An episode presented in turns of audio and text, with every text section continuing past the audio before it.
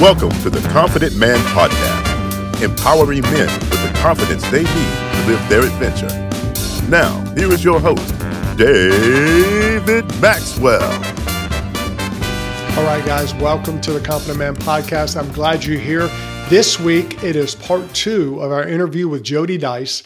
And his story, I know in the first one, resonated with a lot of people. It really helped them to see how you can go from one area to another and how those changes actually make you a better person. Jody shared some of his story with us. This week, he's going to talk more about what that looked like for him, lessons he had to learn, the things he did good, the things he didn't do so well. And, and I think that's a real honest and transparent time, and hopefully it'll encourage you. So let's join our interview with Jody in progress.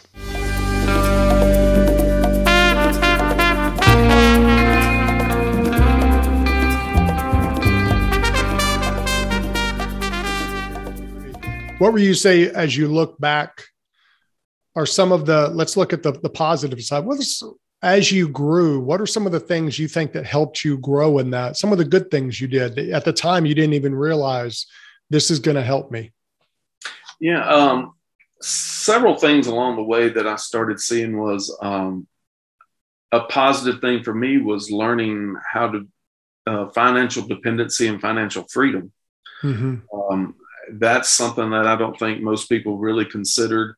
Uh, I was making really good money in the dental business. And in fact, when we become full-time missionaries, was offered six figures to come run a local dental lab where we live now. And uh, that's how you know what your calling is. Yeah, yeah. The temptation hits. I make a third of that now. Yeah. I'm going to choose the, the lesser paycheck. Thank you. Yeah, yeah. But um, no, we started back whenever um, we had a lot of debt. We had a lot of financial issues because of making good money and crashing and falling out. Yeah. That um, the dental business, I did make good money, that we started paying off debt. We started eliminating debt. Uh, I have a very frugal wife. I love that about her. And because of that, the only debt we have is our home right now. Mm-hmm. And we're so far right side up in it. And it's only because of this lady. Yeah, um, I mean, she's she's a money marketer, uh, not a money marketer, but she's, yeah. she's money on, uh, all about the money. I jokingly say that she still has four pennies of the first nickel she ever made, you know? Yep, so, yep. Um, but uh, that was a thing that we learned, because then once you got into this, I realized, you know what, I travel more than I've ever traveled in my life. I've flown, mm-hmm. I'm flying to some of the most beautiful places in the United States. We're able to take time when we're there to enjoy the local beauty while we're working. Um, I'm able to meet and help people, and money's never been an option now. It's never been an issue. It's It's been always kind of taken care of. That we need money to do what we do, no yeah. doubt. Yeah. But um, it's not like a center of focus. So a positive thing to that was learning how to uh, scale down a little bit, be satisfied with what you have, and, yeah. and enjoy life. And uh, other thing is, is uh, another positive out of this is we've got something that my wife and I do together now. Mm. Um, the school assembly, youth pastor, and she always just kind of sat in the corner. She would be there for students to talk to, yeah. um, help with some of the logistics or paperwork, but it was my calling. That she, she would always mm-hmm. say, that's your calling.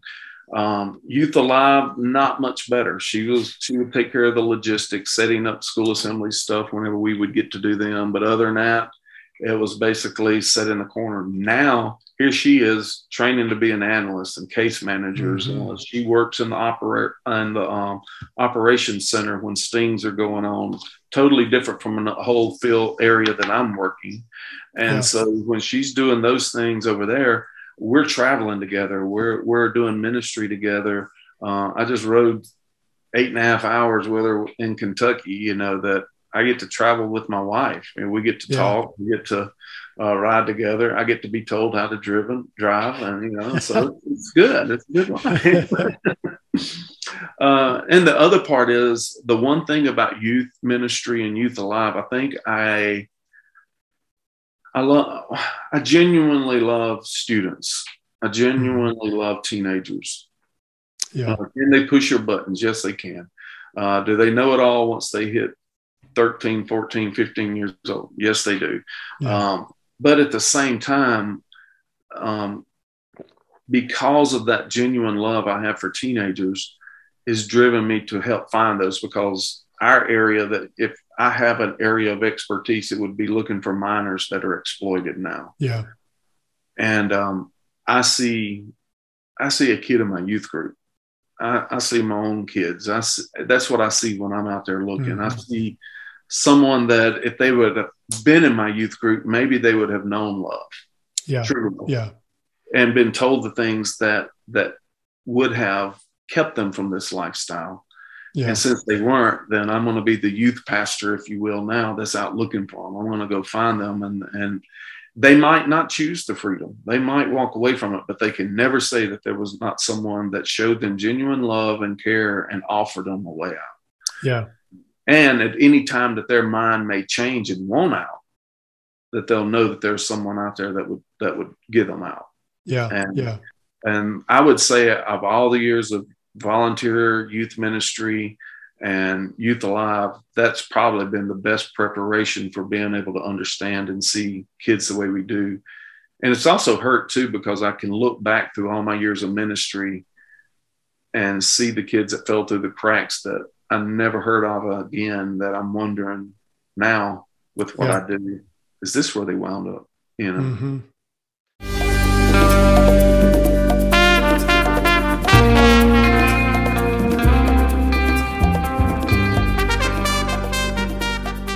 What are some of the things that, okay, I wish I had done this earlier. I wish I had started this earlier. What are some of the things that, as you look back, because we all do, you say, okay, what were some of the negatives that I did that it, it kind of forced me to take the long way instead of the short way?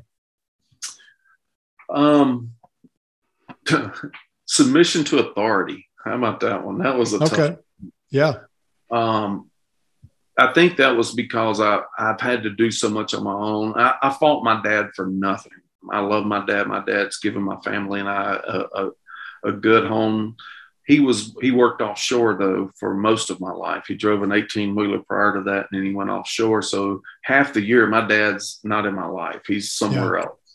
And at fourteen years old, I'm thrust into having to be the, the dad of our house. I'm having to help my brother. I have to teach my brother how to change a tire. I have to teach my brother how to fix his brakes. I have to teach my brother how to clean a deer. I mean, stuff yeah. like that, because my dad was offshore, and he's making us a living. Uh, he's just a, he was, you know, uh, just a country boy from South Mississippi with no degree or diploma, uh, you know, and he's doing what he's got to do to supply for his family. But I felt like I was thrust into early manhood when I really didn't want it. Mm-hmm. I still want to be the teenager. I didn't want to have my brother depend on me for everything. You know, that's what dad's for. Yeah. You know, stuff like that. But now I look back, um, that process put me into a place that I, then I feel like if anyone can do it, I can do it. Mm. If a man made it, I can fix it. Yeah. If, if it can be built, I can build it. And so I had to start developing this manly, macho, Um, I don't need to be told what to do, because I've had to do it on my own since, you know, early yeah. teens, and, and I can survive it. And so I had a lot of conflict with a lot of bosses in my life, you know? And so, uh, and now in this line of work, there's chain of commands, because mm-hmm. I'm working with law enforcement. I'm working with prosecutors. I'm working with, um, advocates. I'm working with, um, uh, you know, politicians and stuff. And so there's a chain of command. You just don't jump out there and do something you you want to do. You have to honor the authority that's over your yeah. place. Learn that in ministry probably better than any secular job, mm-hmm. um, except Steve. Steve at the dental lab was a, a very good man that that taught honoring the authority. Uh, I'll never forget one time he, I was the supervisor of the denture, denture and partial department. And I had uh, twelve employees that I was responsible for. And Steve came in and uh, he said, "Hey, I need the men's restroom clean." I said, "No problem." And so I told one of my guys, "Hey, I need y'all to go back there and clean the bathroom." And uh, he heard me give the order. Mm-hmm. And uh, he came back and he said, "Did I tell them to go clean the bathroom, or did I tell you I need the men's bathroom clean?"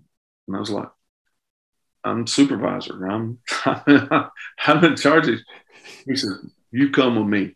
And I was like, "All right."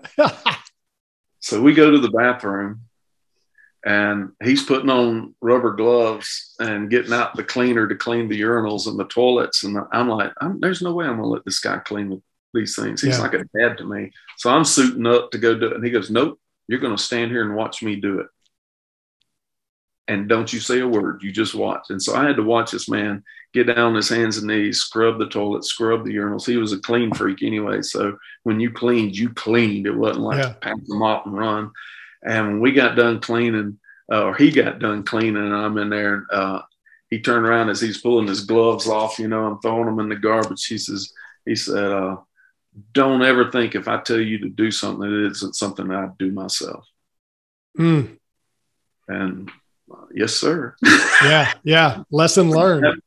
Yeah. So that from that moment on, you know, I knew then that, you know, you do what you, you got to do. But, and then the other was ministry. You know, you have to learn to submit to authority. We went through some tough times in ministry, and uh, there were some things that we went through that was of my making. There was other ones that wasn't of my making, mm-hmm. um, but there was authority issues that were, were in place. And, Uh, ultimately, you just have to say, you know what, this is your your ministry, your calling. You know, you're the one that's got to answer for it, not me. Yeah. That's what you say do. That's what we're going to do. And because of that, I feel like that's why I've got a good team of people that try to do that for me. They try to honor my mm-hmm. calling, you know, that work under us now in our nonprofit. Well, and so that's, that's helped y'all as far as, like, I know you've told me that there are some groups who do human trafficking work that they're not under any authority. They just kind of do it on their own, and law enforcement kind of stays away from them, don't they? Isn't that true? Yeah. Uh, there's a lot that do that. Um, we've seen several that either get on the news and start promoting an op that's going on, and that we're here helping fight. And they're basically partnering with a, with a, a main organization or task force. Uh, you don't get up and gloat about what you're doing. Uh, in fact, we even asked law enforcement, don't include us in the press conference till we're gone. You know, mm-hmm. give us uh, several hours or a day or two to be on the road before you even release the press release on it. Yeah. Um, uh, there's, there's safety issues in that. And the other reason is we're not there doing it because we got to have the press release. Yeah. Um, we're all self-funded missionaries, but there are organizations out there that, that they'll self-promote. Uh, or they'll be renegade or vigilante in the way that they do it, and they ruin the cases. They're not helping mm-hmm. the cases. Things they've done is unconstitutional. It can't be admissible in court, and law enforcement just don't want to work with that. Another thing is, is they raise tons of money, and none of it goes to the fight, or very, very, very little goes to the fight, because now yeah. they've got to pay for all their salaries and expenses and all of that, and nothing's actually going in the fight itself. And so, yeah, they'll be more standoff, and a lot of that, that's, That's an integrity issue for me. That's, that's, mm-hmm. I've always been big about integrity, and that's a big issue for me. yeah. Yeah. No, that's, a, that's a great thing to learn. And I think it's one of those that as you look back, you see, okay, this is where I learned that. This is where I learned that. And this is how it's helping me today. And that's something I think for a lot of men who are right in the middle of the struggle, they're still working through things. They're like, why is life so hard sometimes? And a lot of times it's because you need some lessons. You know, this is your emotional working out that you're doing, um, or you're learning things you didn't learn. So, well, yeah, I think that's good. One of my favorite stories in the Bible that I, I like to read is uh, the life of Joseph, because uh, my name's actually Joseph. I go by Jody, but my legal name's Joseph. And uh, Joseph in Genesis was the kind of guy that, you know, he was his dad's favorite. He knew he had a, a plan for his life because God showed him he had a plan for his life. And you would think that he would walk down this road of uh, of luxury to get to that plan, but instead God had a different plan for him. Mm-hmm. His brothers betrayed him and threw him in a well, sold him into slavery. Ultimately, they wanted to kill him, but uh, yeah. one of the brothers pleads for him, and they finally just sell him to you know, a caravan that's going to Egypt, and he's sold into slavery. There he comes into, he's a slave at, at a high-ranking Egyptian's uh, house. Uh, his wife takes a liking to him, tries to have an affair with him. He does what's right, but yeah. they believe her word, and he gets thrown in prison. Oh, God, that's a good plan for me, right? yeah. And, well, he's in prison, but it says that everything he does, every place he was at um, flourished because he honored God and was a man of integrity of where he was at. and um, and then in prison. Uh, it's, it's a cool story. I, I love the whole story that, you know, he could interpret dreams. And then there was the two that came uh, to prison from the king's court, and uh, they are uh, one's. They interpret their dreams. One's getting executed and one's getting released, you know, yeah, and yeah. Then he's forgotten in prison. Oh, the, so the, the saga continues. God has left him in prison now for another three plus years. And, uh, and then one day he's called up to Pharaoh's court because he's remembered that he could interpret dreams. And uh, all this process had prepared him, because once he interpreted Pharaoh's dream, uh, Pharaoh appointed him governor of Egypt. And there was no one over him except Pharaoh. Yeah. So here's this guy that was betrayed by brothers. Uh, uh, now the person that threw him in jail works for him. Mm-hmm. And the prison that falls under him, all the agricultural of, of the country falls under him. And uh, it was a process. It was yeah. a road that to ultimately it saved his family and saved the nation of Israel, because they were going into a famine. And so God had this plan that it proved faithful for Joseph. Yeah. And because of that, I guess because of the link of my name, I've always seen my life as like that. Yeah. It's always been, what am I learning from this stage? Am I in prison? Because there's a lot of times I feel like I'm in prison. I'm being betrayed by brothers sometimes, you know, yeah. whether it's, yeah. you know, other organizations or something. You know, there's always, where am I at in this process, God? You know? Yeah, yeah, yeah. But it, it's it is a cool process when you can see God bumping you along the way, and I don't think Joseph at that time felt like it. I've, in fact, he asked the the guys in prison. I think he was feeling down. He's like, "Hey, don't forget me when you get out of here," mm-hmm. and he gets forgotten. yeah, yeah, wow. But the I know, process it's, led him to be governor. You know? Yeah, and and that's why I think I think your story is. is Uh, similar in that you started here and you ended up over here and you never would have seen it. And I think a lot of men go through that. Um, where am I going when they're in the midst of it? But they just, you know, keep doing the right thing and you'll, you'll get to that place.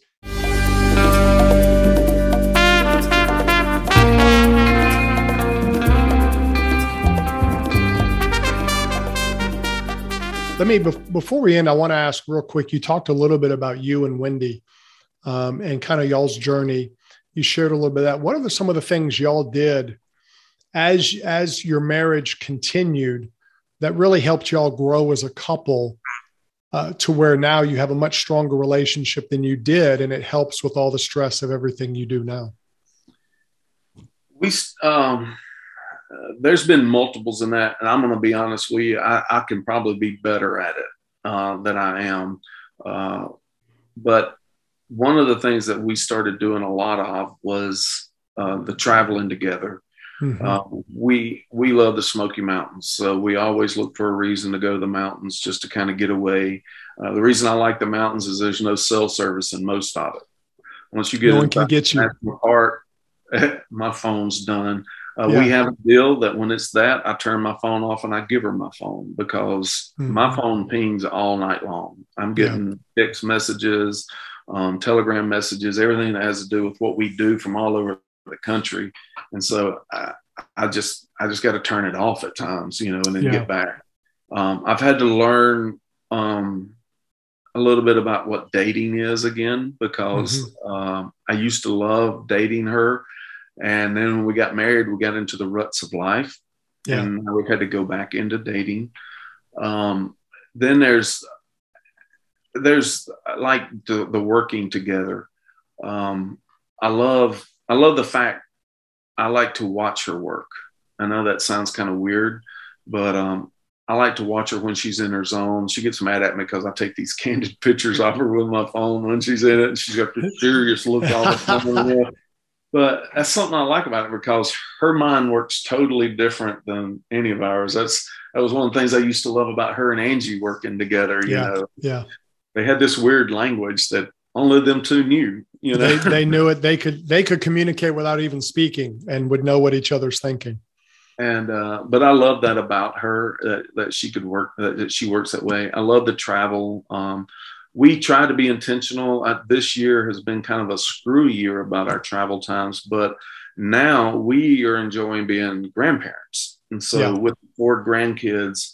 Um, life revolves around them. In fact, while we're doing this, the two youngest ones are at my house right now. So mm-hmm. uh, they wanted to come to G. Diddy's house and Honey's house last night. And so they're still at G and Honey. So yeah, um, those have been some really cool points that we do. Um, you know, there's things that we exercise together. We like to go walk. Now, uh, a track, we got a four mile track on the Natchez Trace that we do together. Uh, there are moments that, you know, I'll walk off and leave her or run ahead of her or something other, but it's something about that we're out there doing it together. And yeah. uh, I've been asked, uh, how can you spend this much time with your wife? And I was like, well, there, it has its moments, uh, oh, you yeah. know, uh, naturally, but, um, few years ago, I had to do C P R on my wife in my living room because she had had three grand mal seizures back to back because of an abnormality in her brain that none of us knew anything about. And um, that changes my perspective on things. Yeah. Yeah, it would. No doubt. Uh, walking the road with you and, and Angie uh, changed my perspective on a lot of things. Mm-hmm. Uh, there are some fights just not worth fighting. Yeah. There are some hills that it's just not worth dying on that hill. Yeah. But then there's others that I will give everything for that fight. And mm-hmm. that's, um, you know, however many more days, minutes, moments that I get to spend with her, I'm going to fight for those moments. You know, yeah. I'm going to enjoy those moments. And so that's been a really good part about this. And because of where we're at today and what we do, um, we have the freedom to be together that I kind of feel sorry for people that have secular jobs because they don't, they don't have that luxury with their spouse. Yeah. Yeah. That's a good point.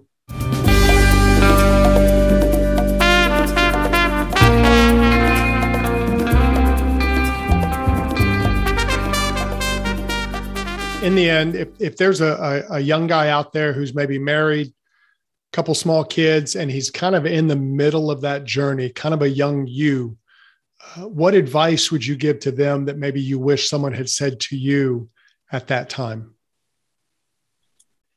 Be where you're at right now. Hmm.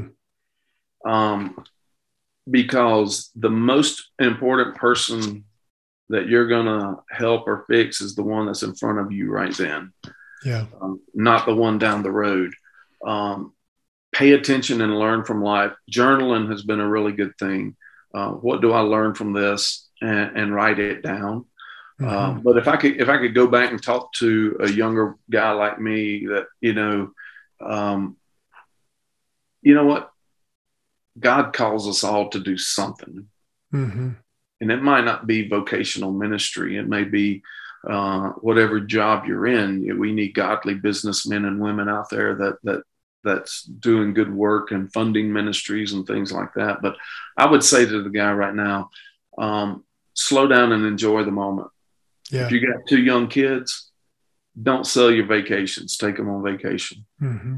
Mm-hmm. Uh, go to the beach, go to the mountains, go to the theme parks, and enjoy them because um, they're only yours for just a few years. They'll always be yours in your heart.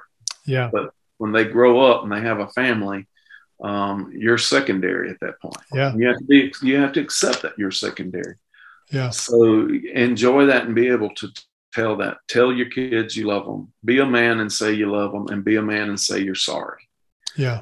Um, I love my dad. I only heard my dad one time tell me he was sorry, and I was a grown man and owned my own dental lab when that happened. Yeah. I knew my dad was sorry because of the way he changed things, the way mm-hmm. he would change the way he was treating me. I knew my dad always loved me.